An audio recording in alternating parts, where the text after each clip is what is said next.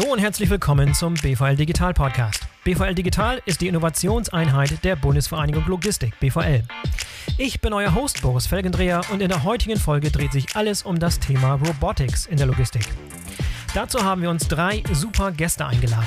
Zum ersten Marco Prügelmeier, der sich bei BMW um Innovationen in der Logistik und Industrie 4.0 Themen kümmert und der mich als Gast und eine Art Co-Host durch diese Sendung begleiten wird. Und dann nacheinander noch die Gründer von zwei deutschen Startups aus dem Robotics-Umfeld. Und zwar Frederik Brandner von Magazino in München und Viktor Splittgerber von Wacker Robotics in Dresden. Ich wünsche euch viel Spaß beim Zuhören. Hallo Marco, herzlich willkommen zurück zum BVL Digital Podcast. Schön, dass du heute dabei bist. Ja, hallo Boris, freut mich dabei zu sein. Marco, stellst du dich einmal ganz kurz vor? Jo, also mein Name ist Marco Prügelmeier. Ich bin bei BMW verantwortlich für das Thema Innovationen und Industrie 4.0 in der Logistik. Bin von der Ausbildung her Maschinenbauingenieur und würde sagen, dass ich so drei Steckenpferde habe. Das eine Steckenpferd ist die Logistik, also da mit über 20 Jahren Erfahrung in verschiedenen Bereichen, von der physischen Logistik, also Betrieb, bis hin zur Planung und Materialsteuerung, also alles Mögliche. Dann der zweite Punkt, zweites Steckenpferd ist das Thema Lean oder eben Toyota-Produktionssystem oder wie es bei BMW heißt, das wertschöpfungsorientierte Produktionssystem. Damit habe ich mich lange beschäftigt und intensiv. Und der dritte Punkt, über den wir heute auch reden werden, ist das Thema Innovation und Automatisierung. Und ich finde, das passt eigentlich auch ganz gut zusammen, diese drei Themengebiete. Ich möchte mal kurz einen unserer ehemaligen Werkleiter bei BMW zitieren. Der hat mal gesagt, ein digitalisierter Saustall bleibt trotzdem ein Saustall. Ja. Sehr gut formuliert. Und da haben wir daraus abgeleitet, zuerst Lean und dann automatisieren. Und ich glaube, das ist eine ganz vernünftige Vorgehensweise. Hervorragend. Marco, wir hatten vor ein paar Monaten schon mal das Vergnügen, und zwar in Folge 11, eine sehr erfolgreiche Folge übrigens, für alle, die nochmal reinhören wollen.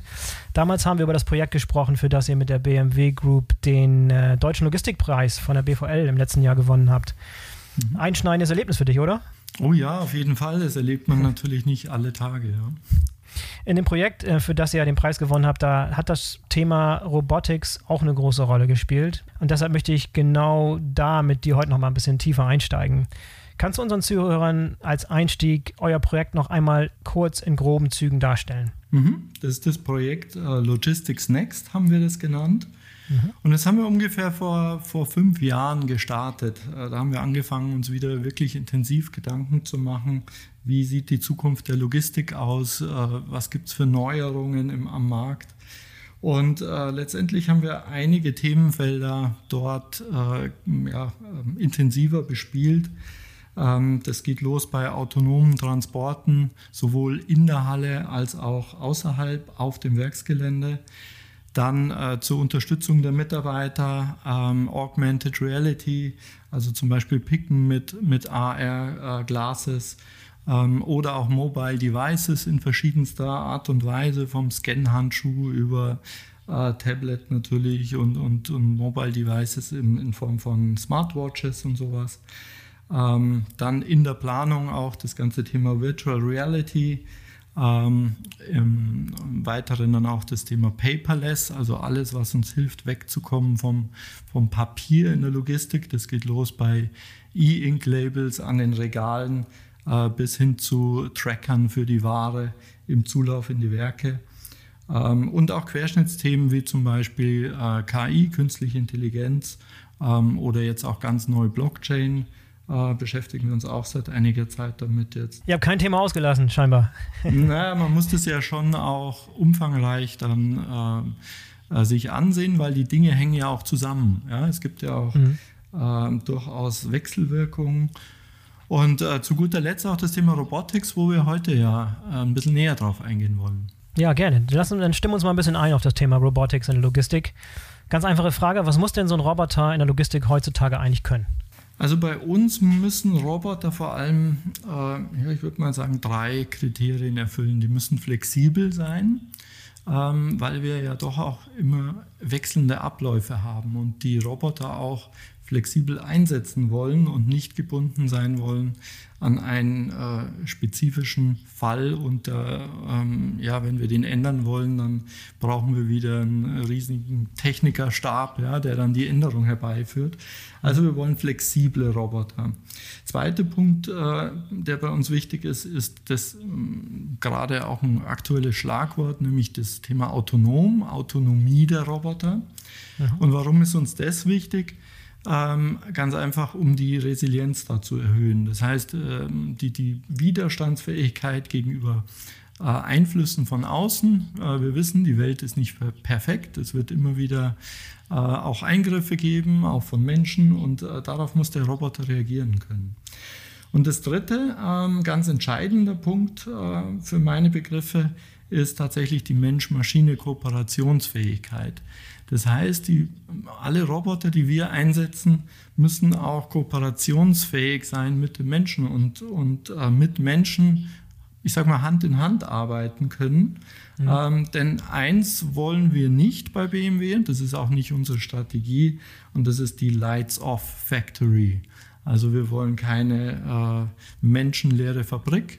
Das wird auch so nicht möglich sein, sondern die Einführung von Robotern, die passiert mit den Menschen. Mhm. Welche Robotertypen unterscheidet ihr im Allgemeinen so? Als Einordnung, als Kategorisierung? Also wir haben zunächst mal einen fahrenden Roboter, den wir selber entwickelt haben. Das ist unser Smart Transport Robot oder der STR bei uns kurz.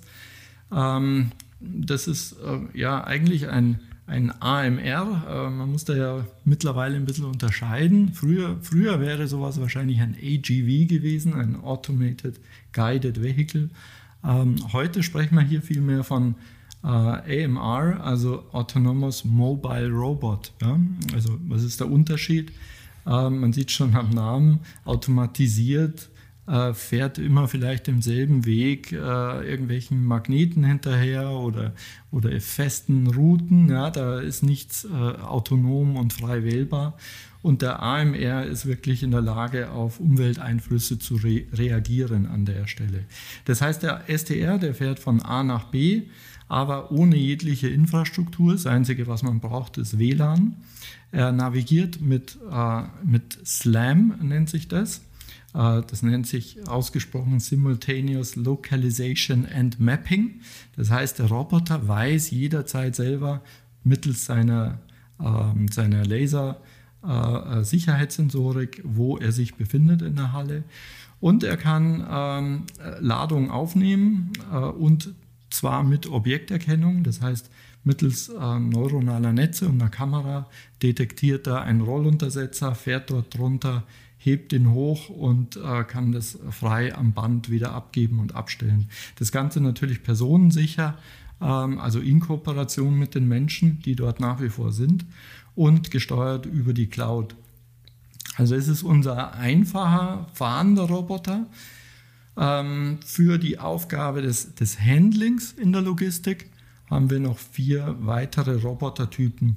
Die haben wir ganz einfach nach den Prozessen benannt bei uns, ja, damit man sich was vorstellen kann. Da gibt es einen Split-Bot, das ist der am Wareneingang die Ladeeinheiten zerpflückt, also die KLTs zum Einlagern auseinander nimmt und in den Einlagerstich gibt.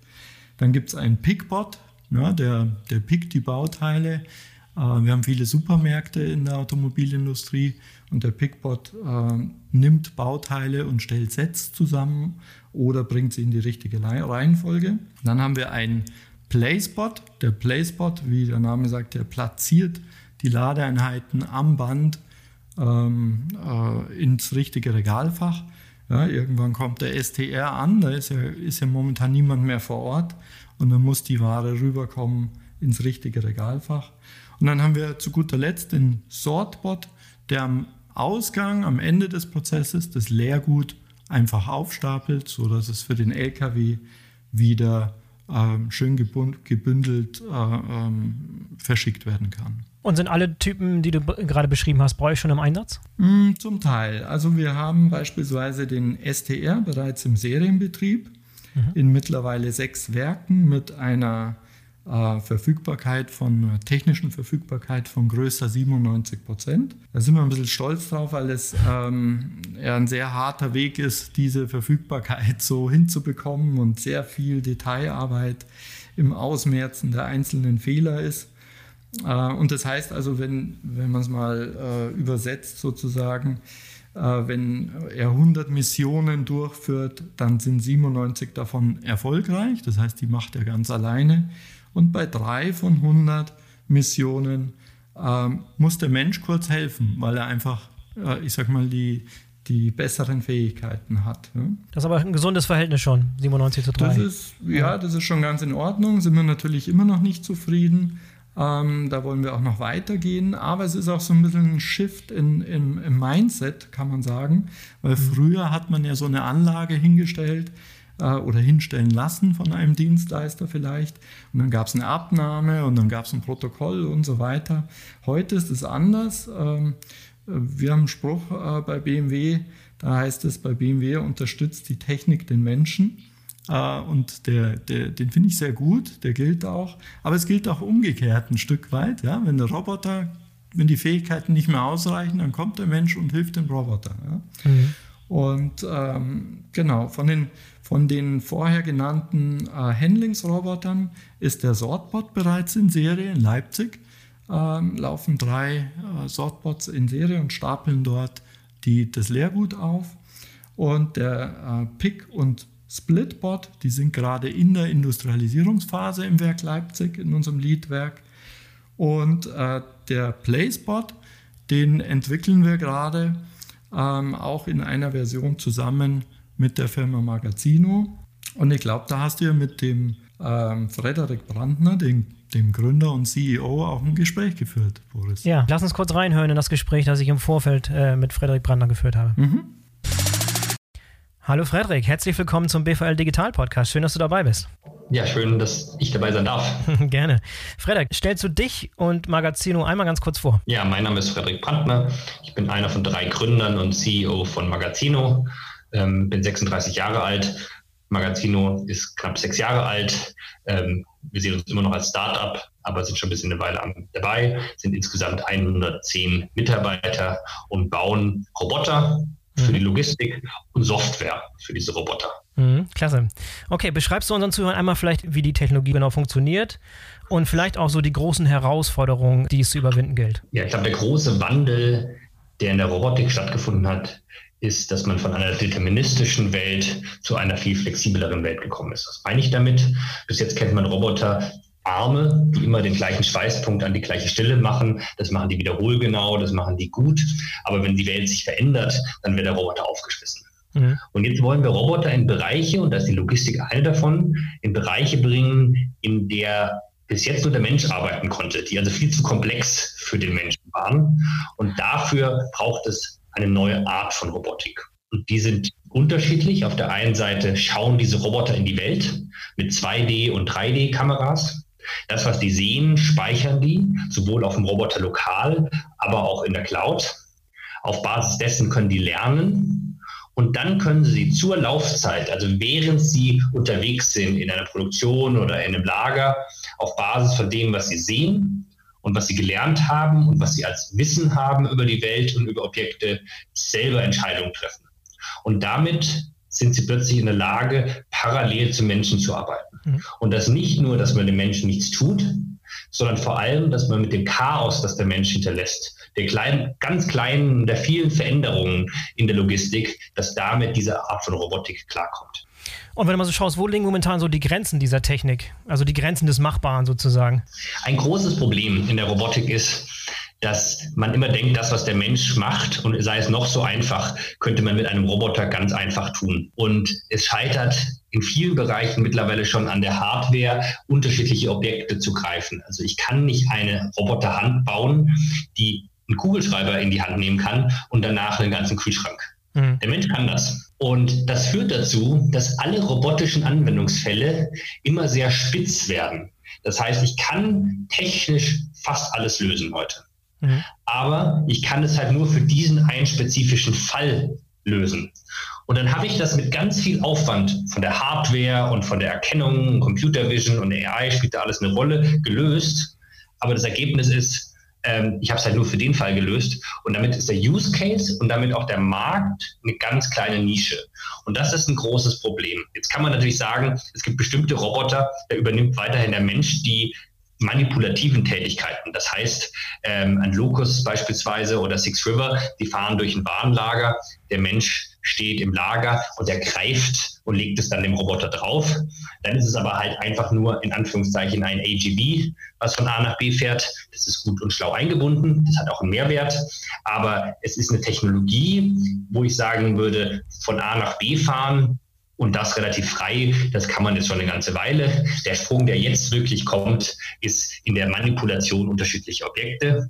Und da sind wir beispielsweise in zwei Bereichen unterwegs. Das eine ist, wir greifen Schuhkartons und bringen die nach vorne zu verpacken oder räumen die Retouren wieder rein. Und das in einem komplett chaotischen Schuhlager, wo unterschiedliche Schuhkartons übereinander gestapelt sind und ich den unteren rausziehen muss, um überhaupt ranzukommen. Und der zweite Case ist die Produktionsversorgung mit Material, was in einem Kleinladungsträger bevorratet ist. Kannst du da noch ein bisschen näher drauf eingehen? Wir haben ja Marco Prügelmeier von BMW und ich glaube, ihr arbeitet mit BMW auch zusammen. Was macht ihr da so in der Produktion? Ja, also in der Produktion, also Magazino hat de facto drei Produkte. Das eine ist Toru für E-Commerce, der zweite ist Soto für die Produktion und das dritte ist A-Cross, das ist das ganze Software-Stack, das das überhaupt ermöglicht. Sowohl bei unseren eigenen Robotern, aber auch als bei Third-Party-Robotern. Mhm. So. Und Soto kümmert sich um die Materialversorgung.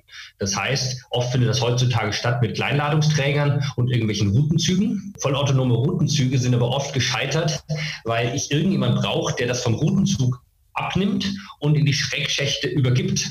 Das heißt, ich müsste irgendjemanden haben, der dem autonomen Routenzug hinterherläuft. Das macht dann auch nicht mehr so viel Sinn. Oder es macht der Werker, der dann zu Logistiker werden soll. Das passiert auch nicht.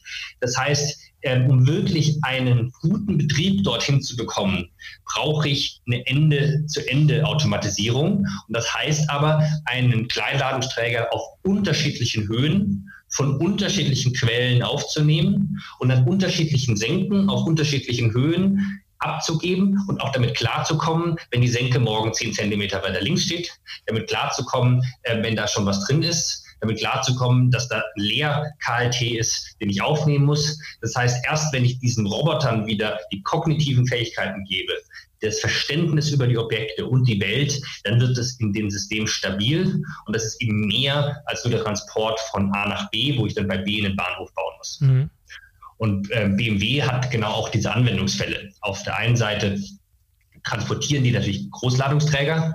Zum Teil können die auch, weil sie sehr gut vorplanen können, ein ganzes Flow-Rack, ein ganzes Durchlaufregal mit ihrem STR transportieren. Aber es gibt eben auch bei derer Logistik den Anwendungsfall, einzelne KLTs nachzufüllen. Und da können wir mit unserem Roboter einen Beitrag leisten. Frederik, kannst du noch mal ein bisschen näher erläutern, warum die Software, die im Hintergrund läuft, so kriegsentscheidend ist? Ja, sehr gerne.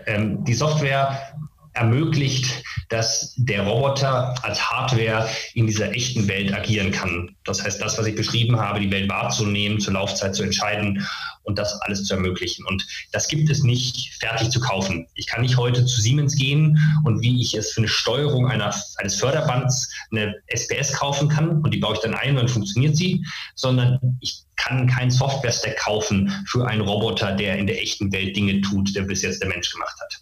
Es gibt ein Open-Source-Framework, ROS heißt das, das nutzen wir auch, aber auf das haben wir eben etwas draufgesetzt, was ermöglicht, dass ich so ein gesamtes System in einen echten Betrieb bekomme. Ja. Und das ist die Leistung von Magazino über die letzten 3 bis 4 Jahre. Also der größte Teil von Magazino-Mitarbeitern sind Softwareentwickler, und knapp 60 Softwareentwickler, die sehr hart lernen mussten, was bedeutet es, so einen Roboter ins echte Feld zu bringen?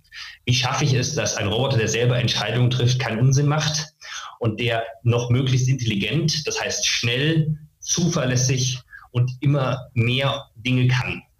Und dafür ist die Software der Treiber und ich glaube, da sind wir relativ weit.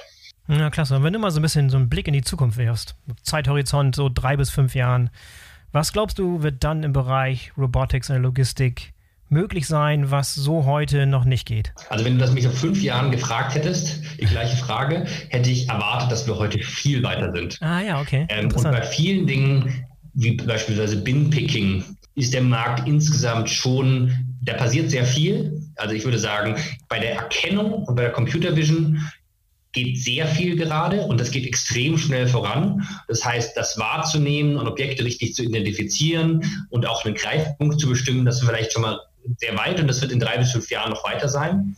Aber die limitierenden Faktoren sind, gerade wenn man sich sehr generischen Roboterfälle anschaut, immer mehr die Hardware. Mhm.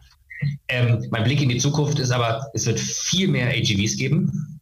Man könnte sich, also klassische Fahrzeuge, die nur von A nach B fahren, man könnte schon fast sagen, dass es in 5 Jahren wahrscheinlich eine Commodity ist, die in vielen Bereichen sehr günstig aus China kommt und es dann darauf rumgeht, wie intelligent sind die Systeme, wie gut sind sie eingebunden, wer macht die Einbindung, ganze Diskussion über die VDA 5050 beispielsweise, also die Steuerung, die VDA und der VDMA gemeinsam diskutiert haben und die Schnittstelle dort, ist dann in Zukunft direkt oben drüber ein SAP EWM oder ein SAP Produktionssystem, was jeden einzelnen Roboter anspricht. Gibt es da Mittellayer? Also da gibt es noch eine ganz große Landschaft, die gerade im Entwickeln ist. Bleibt also interessant. Sind wir alle gespannt, was dann in den kommenden Jahren passiert. Frederik, vielen Dank für das tolle Gespräch heute und viele Grüße nach München. Alles Gute. Ciao. Danke dir. Marco, erste Reaktion? Ja, also Frederik hat da ein paar ganz interessante Dinge gesagt. Also zum einen, nicht jeder Roboter kann alles. Ja? Ich fand seinen Vergleich so klasse mit dem Kugelschreiber und dann danach einen Kühlschrank in den Roboterarm zu nehmen. Und genau so ist es. Das haben wir auch erfahren. Deshalb sind wir auch übrigens auf diese 5 vorhin geschilderten Robotertypen gekommen, weil nicht ein Roboter alles erfüllen kann. Ne? Ja, das war schon mal ein Thema. Das Zweite, was ich gut fand, es gibt derzeit einen Wandel, hat er angesprochen. Ich würde fast noch das Wort Wandel als untertrieben deklarieren. Es gibt eher so eine Art kambrische Explosion an der Stelle in der Robotik. Ja, also es entwickeln sich unglaublich viele verschiedene Typen an Robotern, von der Landwirtschaftsroboter bis hin zum Krankenhausroboter, alles Mögliche und auch sehr, sehr viele verschiedene Hersteller an der Stelle.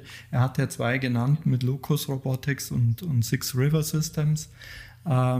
Genau, der eine übrigens, Locus Robotics hat gerade 40 Millionen US-Dollar Venture Capital wieder bekommen und Six River Systems wurde ja für 450 Millionen Dollar von Shopify übernommen. Also das zeigt vielleicht auch nochmal so das Interesse in diesem Markt. Ist Bewegung drin, ne? Ja, merkt man. Ja, das ist ganz enorm.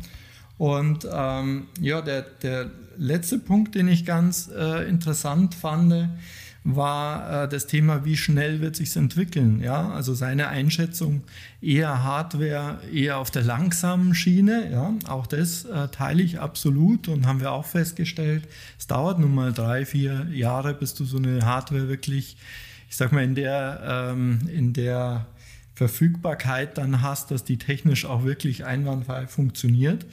Das andere aber, was sozusagen am Fast Track stattfindet, ist das Thema Software und da vor allem Rechenleistung. Und da vielleicht fällt mir eigentlich immer nur wieder Moore's Law ein. Gordon Moore war ja einer der Gründer von Intel und der hat relativ früh schon in den 60er, 70er Jahren ein Gesetz postuliert, dass sich alle 18 bis 24 Monate die Rechenleistung verdoppelt bei gleichen Kosten.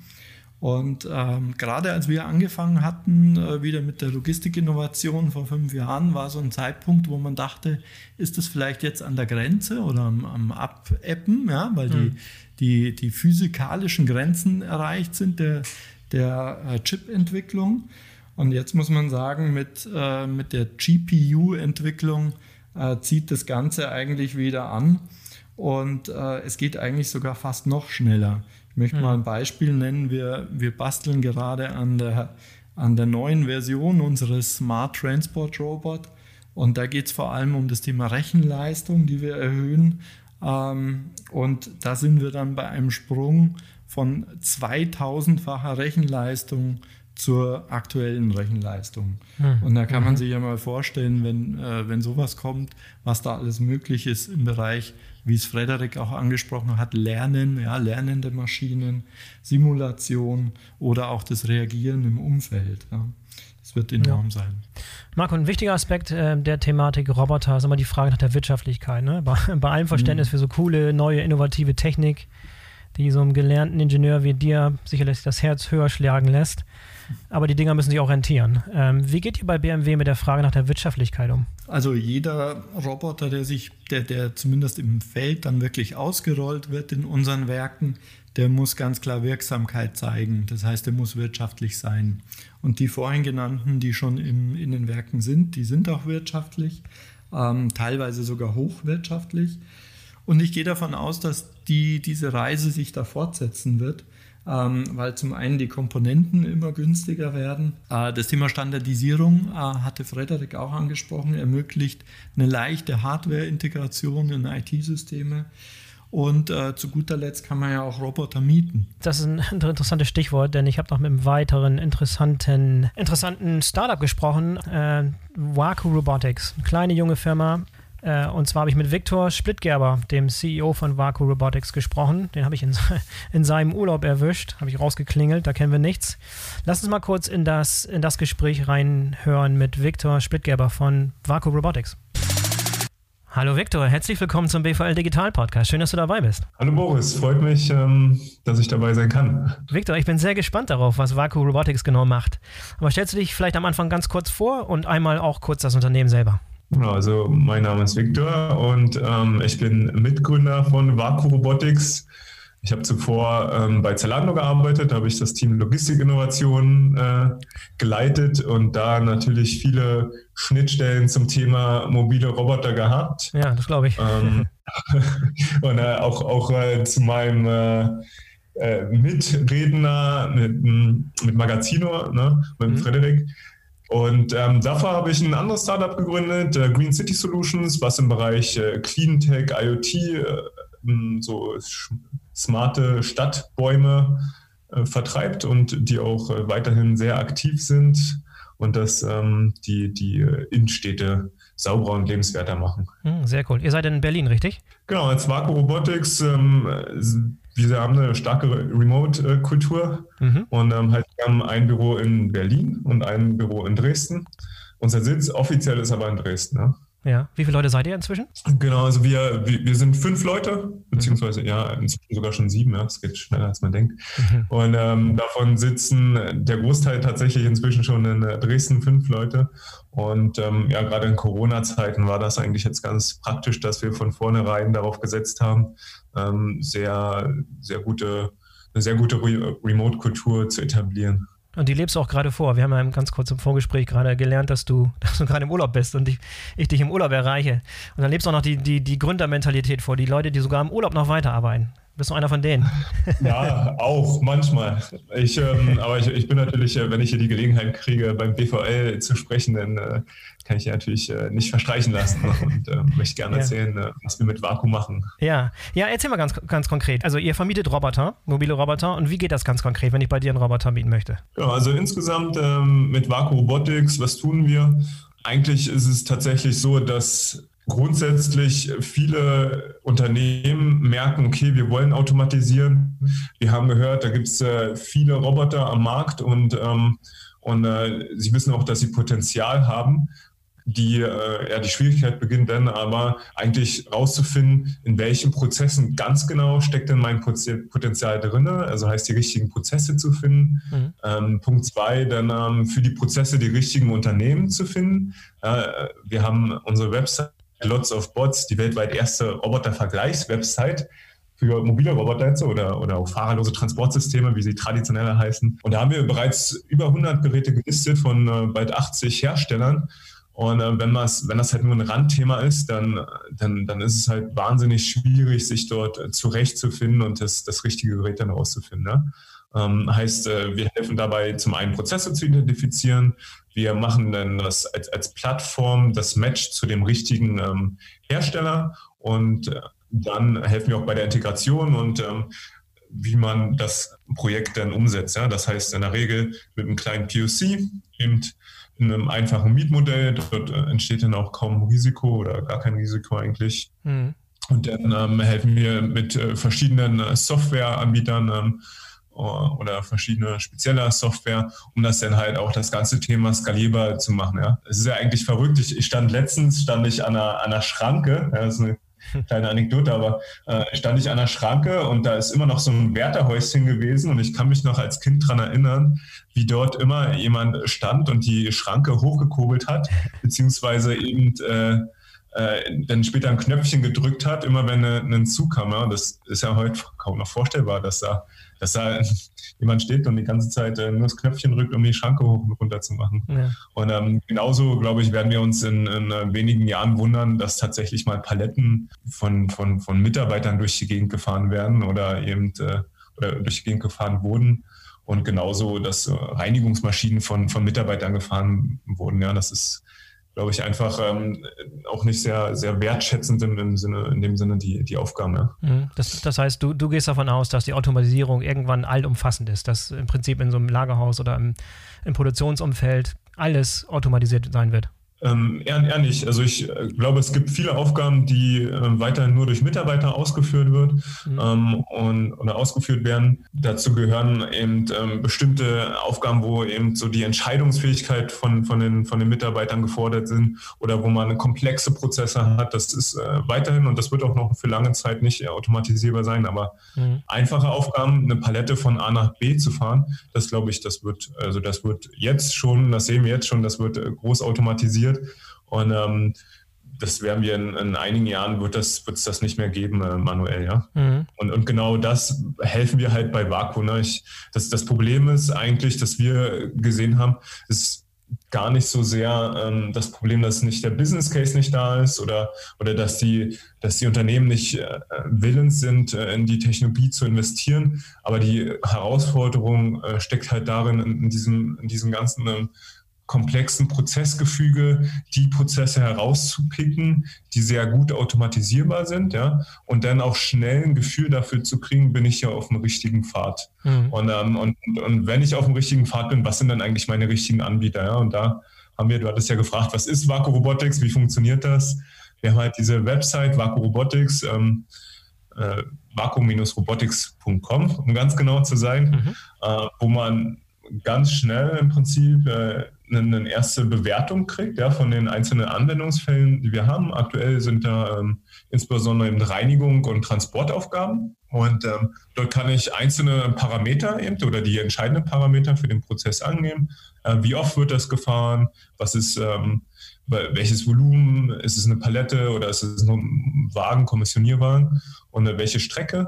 Und dann kann man innerhalb von, sagen wir mal, wenn man alle Daten hat, von 5 bis 10 Minuten kriegt man dann einen ersten Business Case im Prinzip raus. Lohnt sich das, dort weiter reinzugehen. Ne? Und dann begleiten wir eben die Kunden, die auf der Website sich registriert haben oder, ne, teilweise auch direkt zu uns kommen, eben durch den Prozess, eben von der ersten Bewertung von den verschiedenen Prozessen bis hin zur Implementierung. Mhm.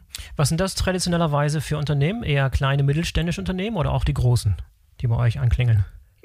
Ja, wir haben große, wir haben kleine. Mhm. Also es ist ja tatsächlich, wenn man jetzt nochmal zurückgeht zu dem, was wir vorhin gesagt haben, dass es perspektivisch beispielsweise im Palettentransport wird nicht mehr manuell stattfinden. Ja? Und dieser Gedanke, der setzt sich immer mehr durch. Wir haben kleine Unternehmen, das sind jetzt sicherlich keine 10-Mann-Unternehmen, ne, sondern eher mittlere bis große. Also. Mhm. Einfach, man muss ja ein gewisses Volumen haben, um dass sich sowas lohnt. Ja. Aber dort haben wir durchaus insbesondere Logistik, Kontraktlogistik, aber auch viel aus der Produktion, die merken, gerade jetzt in Zeiten von Corona, dass sie Kosten einsparen können. Und gerade jetzt ist halt eben auch der Druck, diese Einsparungen zu realisieren, besonders groß. Ne? Mhm. Und von daher sehen wir schon, es kommen viele Unternehmen zu uns. Dort wird dann gefragt, ja, in welcher Business Unit, in welchen Prozessen können wir Einsparungen realisieren. Alle sind aufgefordert, mitzuarbeiten. Und dort ist insbesondere das, was du auch eingangs gesagt hattest, das Mieten von Geräten, ja, wo man sofort eigentlich Einsparungen in den Prozessen, in den operativen Kosten hat, ist das extrem gefragt. Ich kann mir vorstellen, dass es große Herausforderungen gibt im Bereich Standardisierung. Kannst du da ein paar Sachen zu sagen, was da im Bereich Standardisierung Voraussetzung sein muss, damit das ganze Konstrukt, was ihr da euch vorstellt, euer System funktioniert? Genau, also es ist natürlich umso einfacher, also oder vielleicht um nochmal kurz zurückzukommen, wir wollen ja eben diese ganze Integration von verschiedenen Geräten erleichtern, ja, und wir werden sicherlich in einem Szenario enden, wo unterschiedliche Geräte von verschiedenen Herstellern nebeneinander fahren müssen und arbeiten müssen. Also ganz einfachster Fall, ich habe ein fahrerloses Transportsystem oder einen mobilen Roboter zum Palettentransport und gleichzeitig eine Reinigungsmaschine, eine autonome. Ja? Mhm. Und schon die müssen irgendwie miteinander sprechen, dass man die sinnvoll miteinander betreiben kann. Ja? Mhm. Und in der nächsten Phase, ja, jetzt sehen wir gerade, okay, es werden die ersten Tests eigentlich gefahren, sehen wir auch, dass wir so ein Thema haben, die Kapazitäten vernünftig auszulasten. Ja. Also wir haben ja ganz viele Unternehmen, die große Schwankungen einfach in der Nachfrage haben, große Peaks. Und dann brauchen wir sowas wie eine Zeitarbeit für Roboter und wo man dann eben temporär Kapazitäten hinzubuchen kann. Ne? Und das wollen wir natürlich ermöglichen. Und jetzt komme ich zurück zu deiner Frage. Das geht natürlich nur, wenn man auch von der Software so aufgestellt ist, dass man im Prinzip ein Plug-and-Play-fähiges System hat. Ne? Und dort gibt es eben die VDA 5050, die eben insbesondere für fahrerlose Transportsysteme eine Standardschnittstelle ist, sodass man einmal im Prinzip eine Software installieren kann und über die dann unterschiedlichste Geräte anschließen kann. Ja? Das kann man sich tatsächlich vorstellen wie einen Computer, und dann steckt man unterschiedliche Geräte eben per USB ein. Ein ähnliches Thema werden wir sicherlich auch für andere Geräte sehen, die autonomer sind, eben autonome mobile Roboter, AMR. Und dort sehen wir ähnliche Ansätze, wo man auch solche Software-Layer schafft im Prinzip, durch die es dann möglich wird, unterschiedliche Geräte anzuschließen. Mhm. Victor, was ihr da macht, das fällt ja allgemein so unter den Oberbegriff Logistics as a Service. Was glaubst du in der Zukunft, wie sich Abläufe verändern werden in der Logistik und vielleicht auch, wie neue Geschäftsmodelle dadurch entstehen in der Logistik? Genau, also wir arbeiten natürlich eben viel in Kontraktlogistik oder E-Commerce, ne? Und dort hat man, wie auch zunehmend in der Industrie, die Schwierigkeit, auf lange Sicht hervorzuheben, welche Nachfrage man eigentlich hat. Mhm. Oder man muss schnell auf Veränderungen reagieren. Ja? Ganz praktisch gesehen, bin Kontraktlogistiker, ich habe heute einen Kunde, der macht Reifen, und morgen habe ich aber einen Kunde, der hat CDs. Ne? Mhm. Und man braucht dann komplett andere Automatisierung. Heute heißt das, ich kann nicht automatisieren, ich muss manuell die Prozesse abarbeiten, weil viele der Automatisierungstechnologien sich über 4-5 Jahre erst amortisieren, wenn überhaupt, ja, teilweise noch länger. Und ich denke, wir werden eben in eine Zukunft starten, und das machen wir auch mit Wacker Robotics jetzt schon, wo man tatsächlich genau die Kapazität, die Automatisierung mietet und nutzt, die man dann auch braucht. Mhm. Also heißt ein großer Effizienzgewinn für alle Beteiligten, sowohl für die Hersteller als auch für die Unternehmen, einfach dadurch, dass die Kapazitäten verschoben werden können zwischen den verschiedenen Unternehmen. Das heißt, ich kann auch ganz kurzfristig neue Kapazitäten dazu buchen, also neue Roboter reinbringen für eine Stoßzeit, für eine Saison zum Beispiel, und dann auch wieder zurückgeben. Also eine relativ kurze Laufzeit, mit denen ihr arbeitet. Wie flexibel ist das Ganze eigentlich? Aktuell arbeiten wir daran, das auf Monatsbasis möglich zu machen. Ich kann mir vorstellen, wenn es um Reinigung zum Beispiel geht, dass wir durchaus auch Modelle sehen werden, wo man tageweise oder vielleicht sogar stundenweise Geräte mieten kann. Ja? Mhm. Das ist noch ein bisschen weiter weg. Heute ist es schon möglich, monatsweise zu mieten. Sehr interessant. Coole Sache. Mensch, Victor, ich wünsche euch noch sehr viel Erfolg mit eurem Konzept. Kleines Unternehmen, sehr interessant, werden wir ein Auge drauf behalten. Vielen Dank, dass du heute dabei warst. Vielen Dank, Boris. Und ich freue mich, wenn wir uns bald mal auf dem BVL-Kongress sehen. Definitiv, der wird stattfinden, ist eine Präsenzveranstaltung im Oktober in Berlin. Chancen stehen gut, dass wir uns da sehen. Sehr gut, vielen Dank. Danke dir, Victor. Bis dann. Marco, was meinst du, werden sich diese Mietmodelle am Markt etablieren können? Also ich finde das einfach nur klasse, muss ich sagen. Mit dieser Plattform Lots of Bots, ja, haben die Jungs wirklich mal Licht in diesen ganzen Roboter-Dschungel gebracht. Und der wird ja, wie gesagt, haben wir vorhin besprochen, auch eher noch mehr werden. Mhm. Das hat uns so gefallen. Wir haben uns von BMW-Seite auch aus entschieden, unseren STR, unseren Smart Transport Robot, da auch auf Lots of Bots zu stellen. Und wir wollen damit auch anderen Firmen die Gelegenheit geben, Pilotprojekte zu machen mit unserem STR und das da zur Verfügung zu stellen. Also ja, ich denke absolut, das ist der richtige Weg. Und was der Viktor ja auch noch angesprochen hat, ist die VDA 5050, an der wir ja auch BMW-seitig kräftig mitgebastelt haben und immer noch mitbasteln. Das ist für mich eine ganz wichtige Voraussetzung. Ja. Er hatte das Beispiel genannt von der Kehrmaschine, die auf dem gleichen Weg fährt wie ein Routenzug oder ein Roboter. Und das ist für mich die Grundlage für eine schnelle und unkomplizierte Einbindung. Es ist ähnlich wie wenn du heute beim Freund bist und du willst dich mit deinem Handy in sein WLAN einloggen. Ja, da braucht man ja auch keinen ITler, der einem dabei hilft. Ja. Das macht man ja auch selber. Mhm. Also von daher, ich denke, das ist der richtige Weg. Für uns ist das Ziel für eine Einbindung eines neuen STRs in eine Flotte ist bei 5 Minuten. Und damit ist man schnell bei der Thematik. Es macht wirklich Sinn. Ja, Logistics as a Service, Abrechnung zunächst Monats, dann Stundenbasis. Das wird immer kleiner werden, die Intervalle. Also klares Ja von meiner Seite. Marco, du hast gehört, wie ich Viktor sehr direkt mit der Frage konfrontiert habe, ob wir in Zukunft damit rechnen müssen, dass in den Lagerhäusern und Produktionsstätten dieser Welt nur noch Roboter und keine Menschen mehr zu finden sind. Was sagst du denn zu dem Thema? Ich meine, brauchen wir in Zukunft gar keine Mitarbeiter mehr oder einfach nur weniger Mitarbeiter und müssen die eventuell ganz anders qualifiziert sein? Was ist da deine Einschätzung? Ja, ich hatte ja schon gesagt, dass die Lights-Off-Factory, die dann wirklich, wo man das Licht ausschaltet und da ist niemand mehr drin, das ist nicht das Ziel und das ist, glaube ich, auch nicht erreichbar in so schneller Zeit. Aber der Viktor hat eine ganz interessante Aussage getroffen. Er hat gesagt, das Fahren einer Reinigungsmaschine ist keine wertschätzende Tätigkeit. Ja? Und darüber sollte man wirklich mal nachdenken. Das ist eine sehr tiefgründige Aussage. Also ich muss auch sagen, ich habe noch keinen getroffen, der irgendwo das als eine wirklich erfüllende Tätigkeit sehen würde oder auch das Stapeln von leeren Behältern. Und ich denke, mit der Zeit, mit Lean, ja, mit der ganzen Lean-Welle, haben wir die Mitarbeiter einbezogen in die aktive Verbesserung der Prozesse.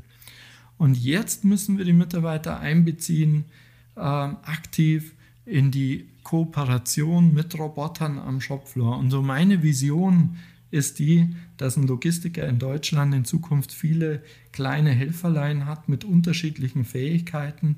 Und die arbeiten zusammen, helfen sich gegenseitig aus und machen so das Gesamtsystem viel wirtschaftlicher. Und da gibt es 2 Voraussetzungen. Das eine, die Bedienung muss ganz einfach sein. Innen drin steckt vielleicht die Hightech, ja, aber die Bedienung muss einfach sein.